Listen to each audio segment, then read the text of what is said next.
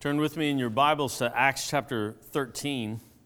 Our scripture reading this morning is Acts 13, verses 4 through 12.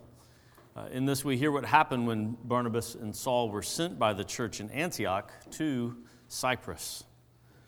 But before we hear the reading and preaching of God's word, let's pray and ask for God's blessing on them. Uh, would you pray with me? Almighty and gracious Father, for as much as our whole salvation depends upon our true understanding of your holy word, grant to all of us that our hearts may be freed from worldly affairs, that we might hear and apprehend your holy word with all diligence and faith, that we may rightly understand your gracious will, cherish it, and live by it with all earnestness to your praise and honor through our Lord Jesus Christ. Amen. Acts 13, verses 4 through 12. So, being sent out by the Holy Spirit, they went down to Seleucia, and from there they sailed to Cyprus. When they arrived at Salamis, they proclaimed the word of God in the synagogues of the Jews, and they had John to assist them. When they had gone through the whole island as far as Paphos, they came upon a certain magician, a Jewish false prophet named Bar Jesus.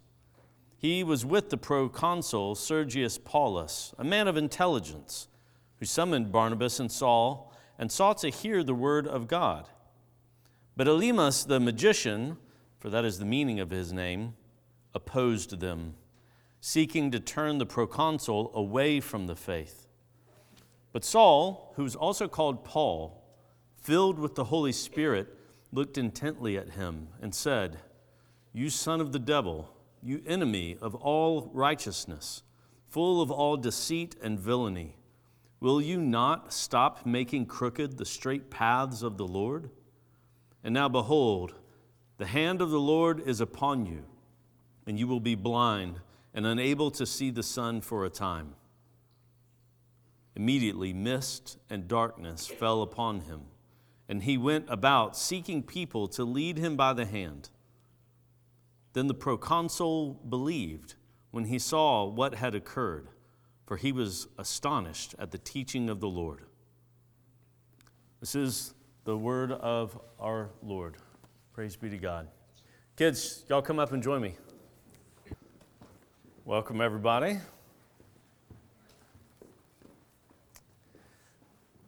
All right. Uh, have you ever seen a movie or a TV show where the good guys are planning a rescue mission and they come up with a great plan for how to deal with the bad guys? Uh, but as soon as they try their plan, everything goes wrong. Uh, uh have you ever seen that? Their first idea, plan A, is a total failure and they need to change plans. So they shift to plan B, and sometimes then they have to go to plan C because nothing seems to be working, right? Like they need to rescue, but plan A didn't work. Have you seen stuff like that? that's, what, that's what happened to me one time with me and Josiah. We were trying to catch a frog and it kept hopping away. The, uh, plan A failed. Catch the frog is not as easy as it seems. That's right. Well, yeah, so, so sometimes the, the heroes, the good guys, they've already made a plan B, but sometimes they just have to figure it out as they go along, right? They have to make it up as they go. Like in one of my old favorite shows, the hero's first rescue plan is terrible. And so his companion turns to him and says, And what's plan B? To which the doctor, that's the hero's name, the doctor replies, I have no idea, but it's going to be a very big relief when I think of it. Uh, when some people read the Bible, they think God had a plan A that just didn't quite work out. They think his first plan, plan A, was to rescue Jewish people from their sin, just like he had promised Abraham and Moses and David. After all, Jesus was Jewish, and so were all the apostles. Uh, and the good news about Jesus even had started going out among Jewish people. But a large number of Jewish people weren't believing in Jesus, that, that he was the rescuer that God had sent. And, and so when, when some people read the Bible and they see how God sent Peter and, and Paul uh, later on in the book of Acts to, to people who weren't Jewish, uh, the people we call Gentiles like you and me, then, then they see that and they think God is giving up on plan A and he's shifting to plan B. If he can't save the Jewish people, they think, then God is going to save the Gentile people through Jesus instead. But this passage actually shows us that God does not have a plan B. He is remaining faithful to his original plan that he had promised. Yes, in, in the story of Acts, like we've been talking about, we see more and more Gentiles believing in Jesus, but as in this story, as Barnabas and Paul go to Jewish synagogues, that's kind of like their church, when they go there first to tell them about Jesus, we can tell that God is not giving up on his people of Israel. He's not going to go back on his promises that he made to Abraham and Moses and David. He, he's still sending the good news of Jesus to Jewish people. He loves them, he's not going to give up on them. And guys, seeing God's faithfulness by sticking to his promises, sticking to his plan, that gives you and me reason for real hope. It, it tells us that once God starts something, he always finishes it. In Jesus, he is saving Jewish people and Gentile people, making us into his one people together. In Jesus, God is acting on the plan that he made even before the world began, a plan that includes you and me, rescuing us from our sin through Jesus. And because our God always finishes the plans that he starts, that's why we call this good news. Do you believe it? All right, guys, thanks. You can go back. If you've not done so already, you can open your Bibles to uh, Acts chapter 13, to this uh, passage uh, we are looking at this morning uh, that tells uh, the story of the, the beginning of Barnabas and Saul's first missionary journey. Last Sunday, we, we saw them set apart and commissioned by the church in Antioch for the work that the Spirit had for them to do. Uh, and now this morning we, we see them beginning that work as they head off from, uh, from Antioch down to uh, this port sound, Seleucia, uh, you know, maybe some 16 miles from Antioch, the, the closest port uh, where they could get on a boat. And from there they sail to uh, Cyprus, a large island in the Mediterranean, maybe 60 miles off the coast. We're not told exactly how uh, Barnabas and Saul decided that they were going to uh, go to Cyprus, but we know from uh, earlier in Acts that Barnabas was from Cyprus, and so it's possible that that may have played some role in their decision to, to go there first. But however the decision was made, uh, we're told there in verse 5 that they had John Mark with them. Remember, John Mark was the one whom they had brought with them back from Jerusalem, and he, they had brought him along as a, an assistant, someone to, to serve them uh, as they were on this missionary journey, and, and probably something of an apprentice as well, learning uh, the work of evangelism for himself. Nothing more is going to be said about him at this point, but uh, if you're familiar with the book of Acts, you know that his presence is going to become significant in the coming days. It's actually a, a disagreement about uh, taking John Mark on the second missionary journey uh, that's going to lead to Barnabas and Saul each going uh, their separate ways. And we'll, we'll deal with that when we come to it in Luke's narrative. But here, the, the focus is on Barnabas and Saul's time on Cyprus.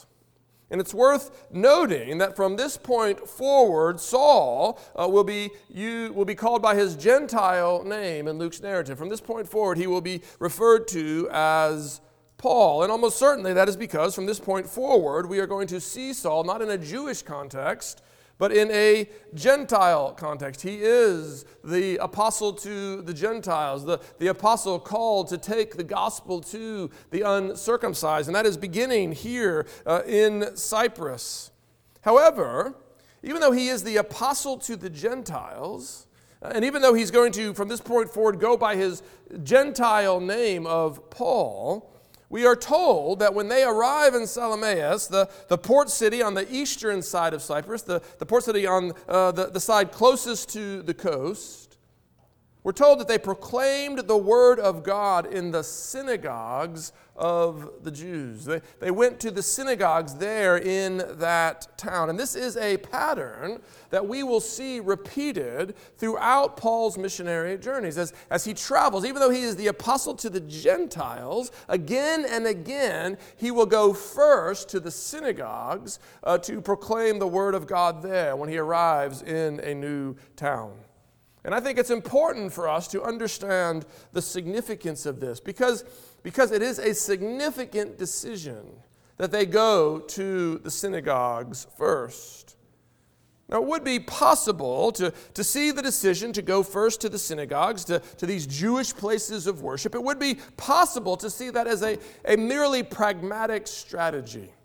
After all, the, the synagogues were the established gathering place of, of those who were most likely to give Paul a hearing. Paul is a Jew. He's, he's proclaiming the, the Jewish Messiah. Those most likely to listen to him are the Jews who were already gathered at the synagogue. And so, practically speaking, it just makes sense when Paul arrives in a new town to go first to the synagogues. However, I do not think that, that Paul's decision to, to go first to the synagogues is a merely pragmatic strategy, but rather it is a principled choice.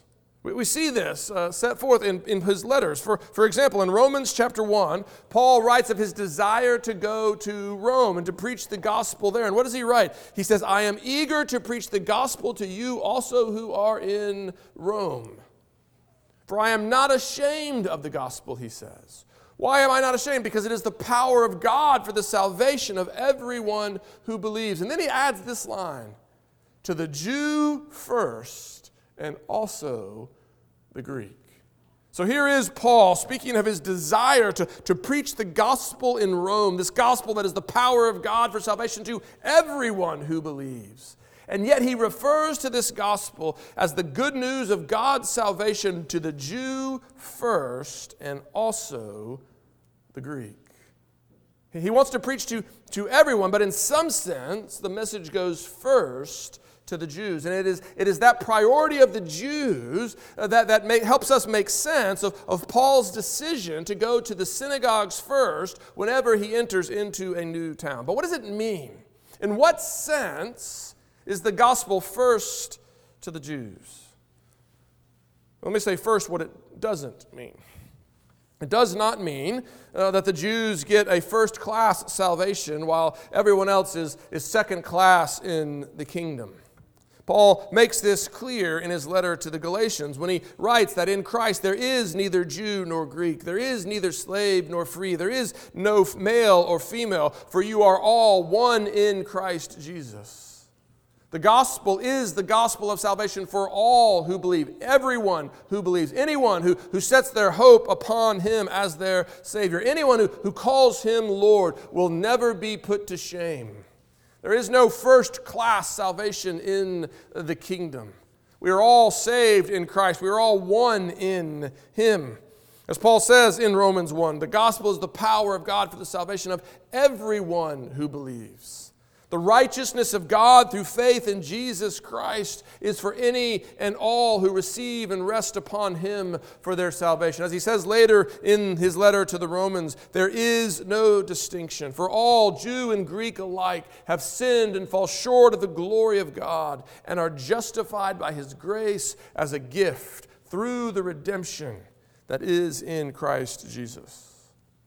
And so when Paul says that the gospel is for the Jew first and also the Greek, he cannot mean that the Jew somehow receives a first class salvation while the Jews are, are confined to some sort of second class status in the kingdom. But what does it mean then to say that the Jews are first?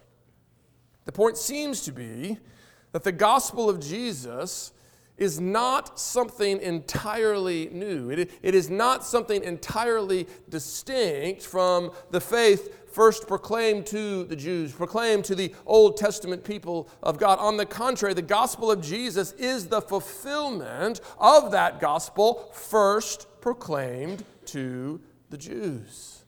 The gospel of Jesus Christ is the consummation, it is the, the fulfillment of the faith of the Old Testament saints. We need to understand that Jesus is the Jewish Messiah. We'll be approaching Advent uh, in the, the months and weeks ahead, and, and we will sing of the, the long expected Jesus. That is who he is. Jesus is the long promised, long expected Savior. This is why Paul says in Romans chapter 3 that God put him forth as a propitiation, that is, as an atoning sacrifice, a, a, sacrifice that, that brings the forgiveness of sins. God put Jesus forth as a propitiation to be received by faith in order to demonstrate his own righteousness. But how is it that the, that the setting forth of Jesus as the sacrifice for our sins, how does that demonstrate the righteousness of God? Well, one way is that it demonstrates the righteousness of God and that it shows him to be faithful to his promises. God does what he promised to do. And this is why Paul will go on in his letter to the Romans to, to, to speak of Abraham and of David and say that these, uh, these Old Testament saints believed and were saved by the same gospel that he now is eager to proclaim in Rome. Just this last week, I was, I was listening to uh, a podcast, and I heard the, the speaker on the podcast refer to Christianity as a 2,000 year old religion. And, and he was trying to, to drive home the point that this is a religion with, with ancient roots. And I, and I understand what he was doing, but I want to tell him he didn't go back far enough. Christianity is not a 2,000 year old religion, it is actually much older than that. It goes back not only to Jesus, it goes back even before Abraham. It's, it's more than 4,000 years old. It goes back all the way to the beginning. It goes all the way back to Adam. It goes all the way back to those promises made in the garden after our first parents rebelled by eating the fruit of the tree of the knowledge of good and evil. And that is the point. That is the point that Paul is driving home every time he decides to go first to the Jewish synagogues. He is announcing that Jesus is the Christ, that he is the, the Jewish Messiah, the, the child of Abraham, that he is David's greater son, that he is the long promised Savior. God did not forget or, or set aside or annul the promises that he had made to Israel. He did not forsake his chosen people. Even when they were unfaithful, he remained faithful. And he fulfilled all his promises in his Son. In him, all his promises are yes and amen. And think about what that means for us today. It not only means that the, that the gospel is open to us, that, that as Gentiles we have the opportunity to, to believe and, and receive salvation through Jesus Christ, but it means that it, our God is a promise keeping God. As, as Sam was saying to the kids, it, it means that, that we can trust God to bring to completion the good work that He has begun. Because our God is not a man that He should lie, He is not a man that He should change His mind. He does not set aside His, his promises, He does not resort to a plan B, He does not change direction our God is a God who does what he says he's going to do. Our God is a God who brings to completion his purposes. And he has said, if you put your faith in his Son, if you receive and rest upon him alone for your salvation, as he has offered to you in the gospel, then he will bring you to glory. You will be in him a child of God and an heir of the coming kingdom. And we can trust that God will never set aside those promises. Because our God is a faithful God. Our God is a God who does what he says. And that's the first thing that we see. And it's why it's so important that, that Paul again and again goes to the synagogues. He, he's saying, listen, God has not changed his mind, God has not annulled his promises. God is, is proclaiming salvation to his people. And yes, that salvation will overflow uh, the, the bounds of the people of Israel. It'll flow to the very ends of the earth.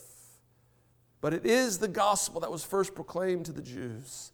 And it is the gospel that is still for the Jews if they will only believe.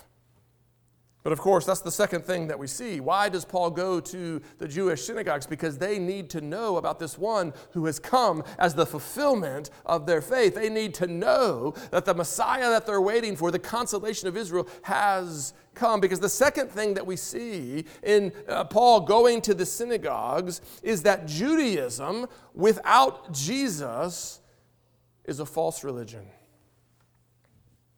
Judaism without the fulfillment does not save. God is absolutely faithful to his promises. He put forward his son as the, as the needed propitiation, as the, as the needed atoning sacrifice. But that sacrifice, that Savior, must be received by faith.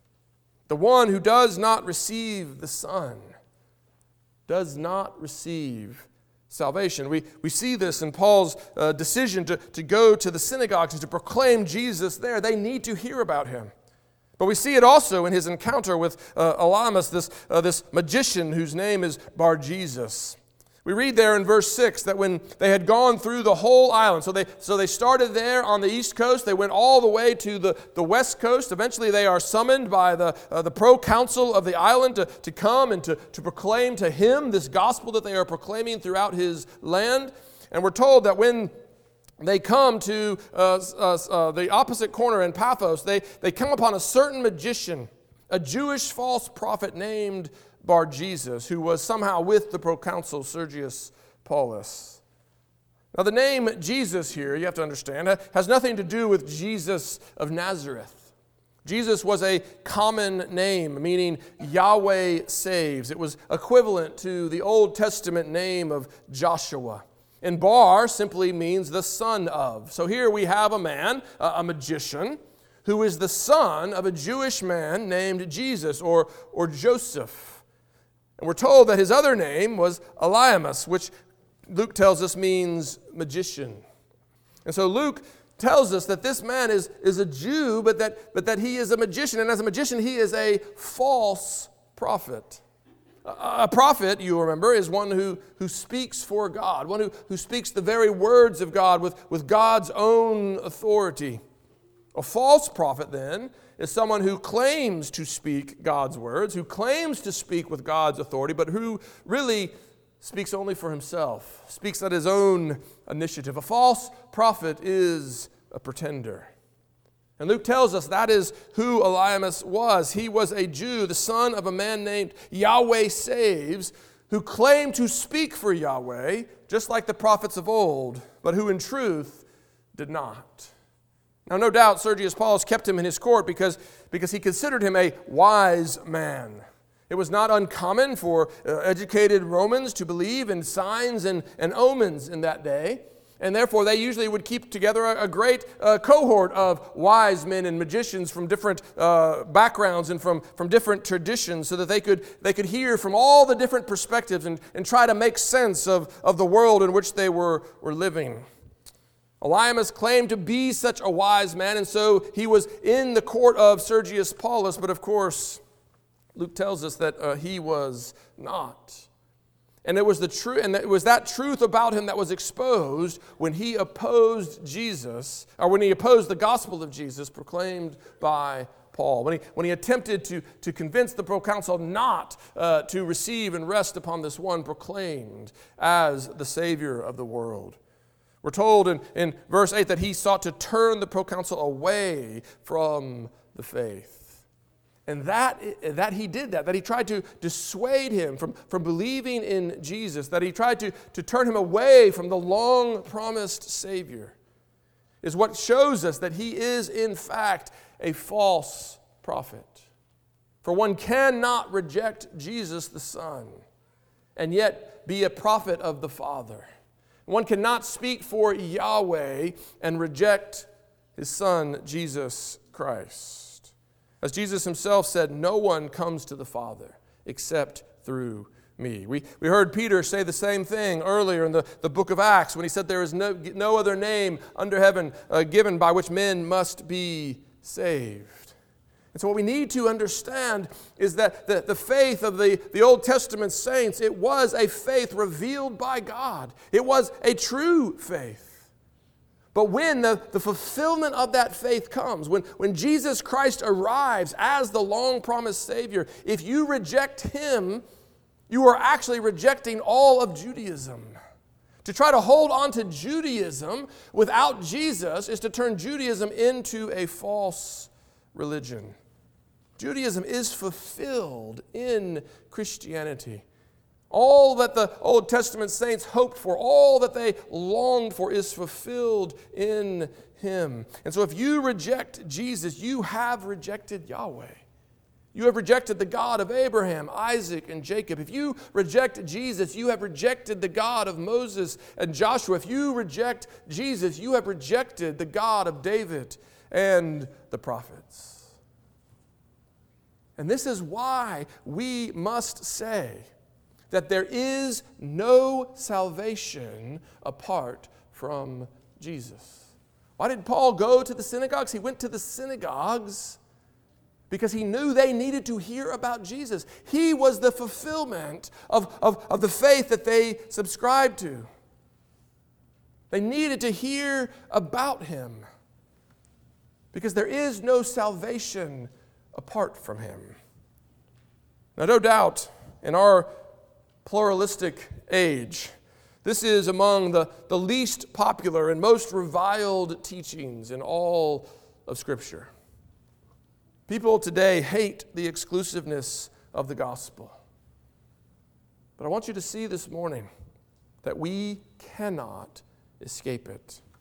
Paul taught it, Peter taught it, Jesus himself taught it. And it is rooted in the very heart of the gospel. Think about it. If the gospel were merely good advice, about what we must do in order to reconcile ourselves to God, if it was instructions for, for living a better life so that God might receive us and, and, and adopt us as His children, if that's what the gospel was, then it is conceivable that that advice could be found in many different religions, that that, that advice could be found in, in many different philosophies. But we understand that the gospel is not good advice. It is, as we, we say each Sunday, it is good news. It is the, the proclamation of what God has done for us that, that we never could have done for ourselves. It is the gospel of, of His accomplishing redemption for all who believe in His Son, through His Son, Jesus Christ our Lord. Think about what Paul says in, in Philippians chapter 2. Jesus, though He was in the form of God, did not count equality with God a thing to be grasped but he emptied himself by taking the form of a servant, being born in the likeness of men, and being found in human form, he humbled himself and became obedient to the point of death, even death on a cross. Those are historical realities. That is the life of our Savior Jesus Christ. And it is, uh, it is those realities that are proclaimed in the good news concerning Jesus Christ. And it's why Paul can say in, in Romans chapter 5 that it was through this one act of righteousness, this, this one act of perfect obedience, even to the point of death on a cross. It was through this act, this act of Jesus Christ, that the many will be made righteous. Jesus, who knew no sin, became sin for us so that we might become the righteousness of God. That is the very heart of the gospel.